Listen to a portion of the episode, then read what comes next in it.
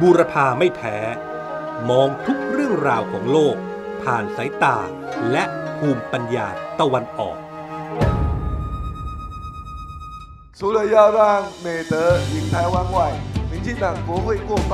更是二零二四大选关键中的关键。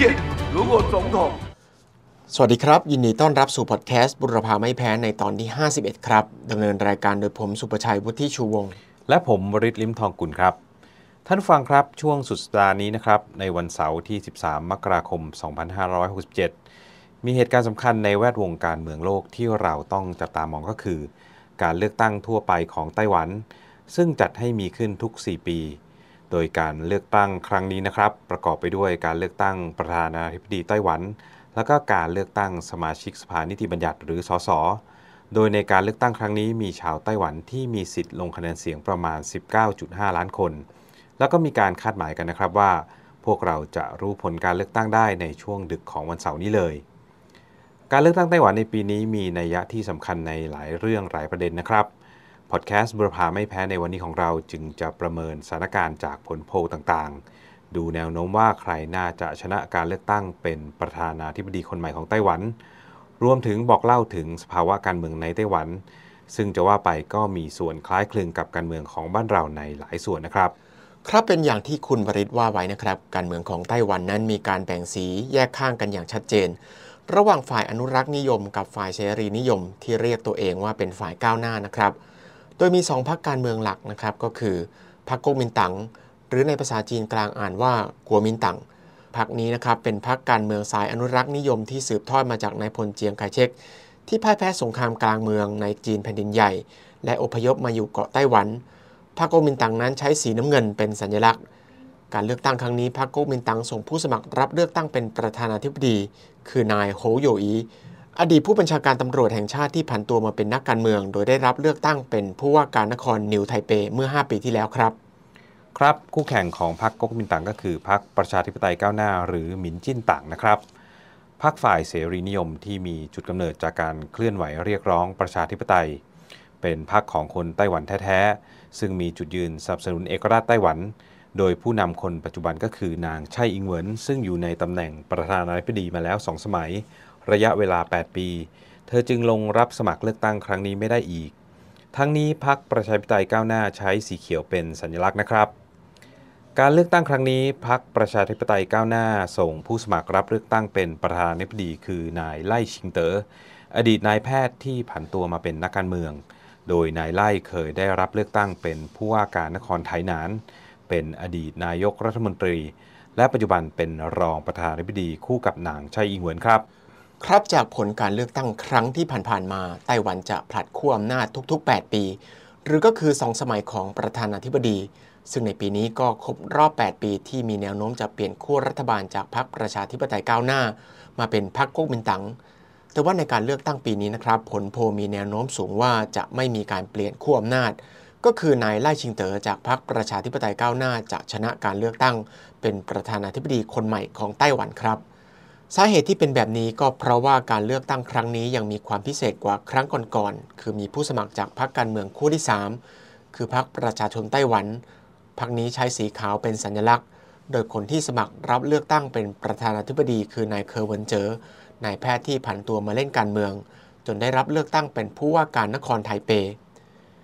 พรรคการเมืองขั้วที่ 3 คือพรรคประชาชนไต้หวันทำให้การเลือกตั้งไต้หวันครั้งนี้ ฐานเสียงของฝ่ายอนุรักษ์นิยม คือพรรคก๊กมินตั๋งถูกแบ่งออกไป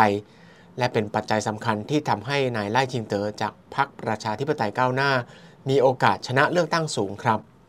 ครับคุณสุภชัยถึงแม้ว่าโพส่วนใหญ่จะชี้ว่านายไล่ชิงเตอ๋อ มีโอกาสสูงที่จะชนะการเลือกตั้งเป็นประธานาธิบดีไต้หวัน แต่ว่าก็มี 2 สิ่งที่ต้องจับตานะครับ เป็นเรื่องใหญ่ๆเลยทีเดียว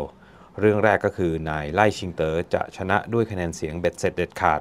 คือได้คะแนนเสียงมากกว่าคะแนนของคู่แข่งอีก 2 คนรวมกันหรือไม่ ซึ่งผลอันนี้จะสะท้อนฉันทามติของประชาชนชาวไต้หวันว่า ต้องการให้เขาเป็นประธานาธิบดีจริง ๆ ไม่ใช่เพราะว่าฝ่ายอนุรักษ์นิยมตัดคะแนนเสียงกันเอง รื่องถัดมาก็คือพรรคประชาธิปไตยก้าวหน้าจะได้คะแนนเสียงสสเกินครึ่งหนึ่งของสภาไต้หวันหรือไม่ โดยสภาชุดปัจจุบันที่มาจากการเลือกตั้งเมื่อปี 2563 จำนวน 113 คนพรรคประชาธิปไตยก้าวหน้ามีเสียงเกินครึ่งคือ 61 คน ส่วนพรรคก๊กมินตั๋งมีสสแค่ 38 คนเท่านั้นครับ แต่ว่าในการเลือกตั้งท้องถิ่นในอีก 2 ปีถัดมาคือในปี 2565 พรรคประชาธิปไตยก้าวหน้าภายใต้การนำของนางไช่อิงเหวินกลับพ่ายแพ้ย่อยยับที่สุดในประวัติศาสตร์ของพรรคทำให้เกาะไต้หวันกลับมาเป็นสีน้ำเงินของพรรคก๊กมินตั๋งอีกครั้ง เหลือแค่พื้นที่ภาคใต้ที่พรรคประชาธิปไตยก้าวหน้าที่ใช้สีเขียวเป็นเอกลักษณ์ยังคงรักษาฐานเสียงเอาไว้ได้ครับ ใช่ครับคุณวลิตพราะถึงแม้นายไล่ชิงเต๋อจะได้เป็นประธานาธิบดี แต่ว่าถ้ามีเสียงสสในสภาไม่เกินครึ่ง ก็จะทำให้การทำงานของรัฐบาลยากลำบากมาก ถ้าดูจากท่าทีของพรรคประชาธิปไตยก้าวหน้าก็จะเห็นได้ชัดเจนนะครับว่ากังวลกับเรื่องจำนวนของสสอย่างมาก โดยพยายามรณรงค์ให้คนหนุ่มสาวที่เป็นฐานเสียงสำคัญของพรรคประชาธิปไตยก้าวหน้า ออกมาลงคะแนนเสียงกันให้มากๆ โดยใช้แคมเปญหาเสียงว่า เลือกทางที่ถูกต้องให้ไต้หวันได้เดินหน้า ผมได้ดูโฆษณาชิ้นล่าสุดของพรรคประชาธิปไตยก้าวหน้านะครับสื่อชัดๆเลยว่าถ้าหากไม่ได้เสียงสสส่วนใหญ่ การประท้วงปั่นป่วน การทะเลาะเบาแว้งในสภาไต้หวันที่เราเคยเห็นกันในข่าว ก็อาจจะหวนกลับมาอีกครั้งครับ ครับเรามาลองดูประวัติของนายไล่ชิงเต๋อและนางเซียวเหมยชินที่ตามผลโพลคาดกันว่า จะได้เป็นประธานาธิบดี แล้วก็รองประธานาธิบดีของไต้หวันกันนะครับ โดยทั้งคู่มีจุดยืนเดียวกันก็คือ ไม่เอานโยบายจีนเดียว และสนับสนุนเอกราชของไต้หวัน นายไล่เคยประกาศต่อหน้าสาธารณะหลายครั้งนะครับว่า ไต้หวันเป็นรัฐอิสระอยู่แล้ว จึงไม่จำเป็นต้องประกาศเอกราช และยังบอกด้วยว่าจีนแผ่นดินใหญ่กับไต้หวันไม่เกี่ยวข้องกัน นายไล่ยังส่งบทความนะครับ ไปเผยแพร่ในหนังสือพิมพ์ The Wall Street Journal ของสหรัฐด้วย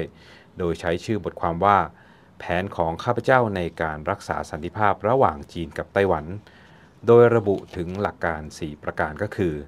1. เสริมศักยภาพของกองทัพไต้หวันเพื่อรับมือกับศัตรู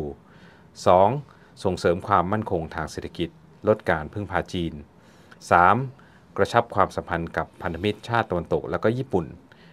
4. รักษาการติดต่อกับผู้นำจีน โดยต้องมีความเสมอภาคและก็มีศักดิ์ศรีครับ แต่ว่าด้วยภูมิหลังที่เคยเป็นนายแพทย์มาก่อนนะครับ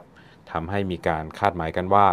ถึงแม้ว่านายไล่จะได้เป็นผู้นำเบอร์หนึ่งของไต้หวันจริง ๆ เขาก็ไม่น่าที่จะกระทำการบุมบาม จนทำให้เกิดสงครามครั้งใหญ่กับจีน โดยน่าจะยังรักษาสถานภาพที่คลุมเครือของไต้หวันเช่นนี้ต่อไปครับ ส่วนนางเซียวเหมยชินผู้สมัครเป็นรองประธานาธิบดีก็น่าจับตามากนะครับ เธอมีพ่อเป็นคนไต้หวัน แม่เป็นชาวอเมริกัน เป็นมือทำงานด้านต่างประเทศของพรรคประชาธิปไตยก้าวหน้ามากว่า 10 ปี จนได้รับแต่งตั้งให้เป็นผู้แทนไต้หวัน หรือก็คือทูตไต้หวันประจำสหรัฐอเมริกาจุดยืนเรื่องเอกราชไต้หวันของนางเซียวเหมยชินนั้นเรียกได้ว่า hardcore ยิ่งกว่านายไล่ชิงเตอ๋อ ทำให้เธอถูกสำนักงานกิจการไต้หวัน ซึ่งเป็นหน่วยงานในสังกัดคณะรัฐมนตรีจีน ขึ้นบัญชีดำว่าเป็นผู้สนับสนุนเอกราชไต้หวันตัวยง ซึ่งแม้แต่นางไช่อิงเหวินและนายไล่ชิงเตอ๋อก็ไม่อยู่ในบัญชีดำของทางการจีนนะครับครับคุณสุภชัยเมื่อดูจากจุดยืนและนโยบายของนายไล่ชิงเตอ๋อแล้วก็นางเซียวเหมยชินแล้ว ก็คาดการได้นะครับว่าถ้าทั้งคู่ชนะการเลือกตั้งครั้งนี้ ความสัมพันธ์ระหว่างไต้หวันกับจีนแผ่นดินใหญ่ที่ไม่ค่อยจะราบรื่นอยู่แล้วในช่วง 8 ปีที่ผ่านมา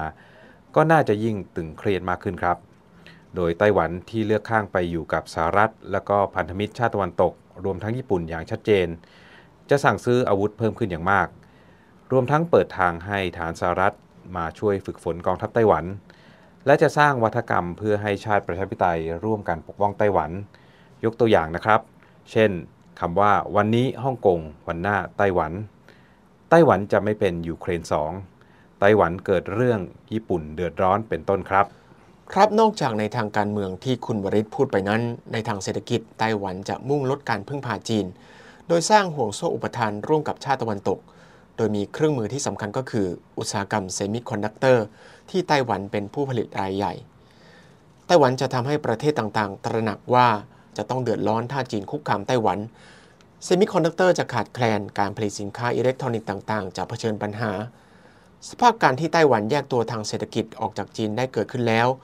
สถิติจากกระทรวงเศรษฐการไต้หวันระบุว่า เมื่อปีที่แล้วไต้หวันลงทุนในจีนเพียงประมาณ 10%เท่านั้นทำสถิติต่ำที่สุดในรอบ 30 ปี ขณะที่การลงทุนของไต้หวันในสหรัฐและเยอรมนีมีการเติบโตอย่างรวดเร็ว ในฝั่งของจีนแผ่นดินใหญ่เองนะครับ ที่มีจุดยืนว่า ไต้หวันเป็นดินแดนส่วนหนึ่งของจีน และต้องรวมชาติกันในวันใดวันหนึ่งนั้น ในช่วงก่อนการเลือกตั้งไต้หวัน รัฐบาลปักกิ่งก็เดินหน้าปฏิบัติการกวนประสาทไต้หวันนะครับ ด้วยวิธีการต่างๆ เช่น การส่งเครื่องบินและเรือไปลาดตระเวนเฉียดๆพรมแดน นอกจากนี้ยังใช้ยุทธวิธีล่าสุดก็คือ การส่งบอลลูนไปลอยอยู่เหนือช่องแคบไต้หวัน ทำให้ในช่วงสัปดาห์ที่ผ่านมามีบอลลูนลอยจากจีนแผ่นดินใหญ่ มาใกล้กับเกาะไต้หวันมากกว่า 10 ลูก ซึ่งหลายลูกก็ลอยข้ามต้านฟ้าไต้หวันด้วยนะครับ บอลลูนเหล่านี้ลอยในระดับความสูงใกล้เคียงกับความสูงของเครื่องบินโดยสาร จึงส่งผลกระทบต่อความปลอดภัยทางการบินครับ ครับคุณวลิตในทางเศรษฐกิจจีนยังมีเครื่องมืออีกหลายอย่างที่ใช้กดดันไต้หวันได้เป็นต้นว่ายกเลิกสิทธิพิเศษทางภาษีตามข้อตกลงการค้าเสรี ระหว่างจีนกับไต้หวัน นักธุรกิจไต้หวันที่ลงทุนในจีนที่ทุกวันนี้ได้รับสิทธิพิเศษเท่ากับคนจีน โดยไม่ถือเป็นธุรกิจต่างชาติ ก็อาจจะเผชิญกับแรงกดดัน เช่นถูกลดสิทธิพิเศษ หรือถูกตรวจสอบภาษี นอกจากนี้ผลิตภัณฑ์จากไต้หวันก็จะเผชิญกับการกีดกันการนำเข้าจากจีน เช่นกำแพงภาษี การตรวจโรคและแมลงที่เข้มงวดเป็นต้นจีนแผ่นดินใหญ่จึงไม่มีความจำเป็นที่จะต้องใช้กำลังรบทำสงครามกับไต้หวัน แต่ว่าจะใช้การกดดันทางเศรษฐกิจ รวมทั้งการแทรกซึมด้วยวิธีการต่างๆ เช่นการก่อกวนทางไซเบอร์ การซื้อตัวนักการเมือง สื่อมวลชน อินฟลูเอนเซอร์ ยิ่งถ้าพรรคประชาธิปไตยก้าวหน้าไม่ได้เสียงสสส่วนใหญ่ในสภาด้วยแล้ว จีนก็จะยิ่งทำให้การเมืองภายในของไต้หวันนั้นเต็มไปด้วยความอลหม่านครับ ถ้านับจากปี 2492 ที่นายพลเจียงไคเชก พ่ายแพ้สงครามกลางเมืองต่อพรรคคอมมิวนิสต์จีน แล้วก็กวาดต้อนผู้คนอพยพมาอยู่ที่เกาะไต้หวันแล้ว ในปีนี้จะครบรอบ 75 ปีแล้วนะครับ ที่ไต้หวันกับจีนแยกออกจากกัน บรรดาผู้เฒ่าผู้แก่ของไต้หวันที่มีความผูกพันกับจีน ก็ทยอยเสียชีวิตกันไปเป็นจำนวนมากแล้ว คนรุ่นใหม่ที่เกิดและเติบโตในไต้หวันส่วนใหญ่ก็ไม่ได้รู้สึกว่าตัวเองเป็นคนจีนอีกแล้ว ทำให้จากผลการสำรวจล่าสุดนะครับ พบว่าชาวไต้หวันกว่า 90%ต้องการรักษาสถานภาพปัจจุบัน โดยไม่ต้องการรวมชาติกับจีน แล้วก็ไม่ต้องการประกาศตัวเป็นเอกราช ดังนั้นประเด็นเรื่องของการรวมชาติหรือการประกาศเอกราชก็น่าจะลดความสัมพันธ์ลงไปอย่างมาก โดยจะเปลี่ยนไปเป็นการกำหนดรูปแบบความสัมพันธ์แบบใหม่กับจีนแผ่นดินใหญ่ครับครับคุณวลิตผมเคยคุยกับผู้เกี่ยวข้องทั้งฝ่ายไต้หวัน และก็จีนแผ่นดินใหญ่นะครับว่า การอยู่ร่วมกันอย่างสันติระหว่างจีนกับไต้หวันนั้นเป็นไปได้อย่างแน่นอน ตัวตัวอย่างพรรคก๊กมินตั๋งที่ในอดีตเคยทำสงครามการเมืองกับพรรคคอมมิวนิสต์จีน แต่ว่าวันนี้กับตาลบัดเป็นพรรคที่ถูกมองว่าใกล้ชิดกับจีนแผ่นดินใหญ่ ดังนั้นไม่ว่าใครจะมาเป็นผู้นำไต้หวันก็มีความสัมพันธ์ที่ดีกับจีนได้ เพียงแต่ว่าฝ่ายไต้หวันจะต้องไม่มีพฤติกรรมยั่วยุ ส่วนฝ่ายจีนนั้นก็ต้องยอมรับในข้อเท็จจริงบางประการ เช่น การใช้กำลังรวมชาติ หรือว่าแนวทางหนึ่งประเทศ 2 ระบบนั้น เป็นจริงได้ยากอย่างยิ่งครับ ครับท่านฟังในช่วงดึกของวันเสาร์ต่อวันอาทิตย์นี้ เราน่าจะได้รู้แล้วนะครับว่า ใครจะได้เป็นผู้นำคนต่อไปของไต้หวันพรรคการเมืองไหนจะคว้าชัยในการเลือกตั้งไต้หวันในปีนี้ ถึงแม้ว่านี่จะเป็นการเมืองภายในของไต้หวันไม่เกี่ยวข้องโดยตรงกับคนไทย แต่ว่าทุกวันนี้โลกแคบลง ประเทศและผู้คนในดินแดนต่างๆล้วนแล้วแต่มีความเกี่ยวพันและพึ่งพากันและกัน ไม่ว่าจะในเชิงเศรษฐกิจ การค้าหรือห่วงโซ่อุปทาน อย่างที่เราได้เล่าไปแล้วนะครับ ทั้งนี้ทั้งนั้นเราก็หวังว่าในท้ายที่สุดแล้วคำว่าสันติภาพจะเป็นทางเลือกที่ทุกฝ่ายเลือกนะครับพอดแคสต์บุรพาไม่แพ้ในวันนี้ต้องขอลาท่านผู้ฟังไปก่อน แล้วพบกันใหม่ในสัปดาห์หน้านะครับ สวัสดีครับ สวัสดีครับ บูรพาไม่แพ้ มองทุกเรื่องราวของโลก ผ่านสายตาและภูมิปัญญาตะวันออก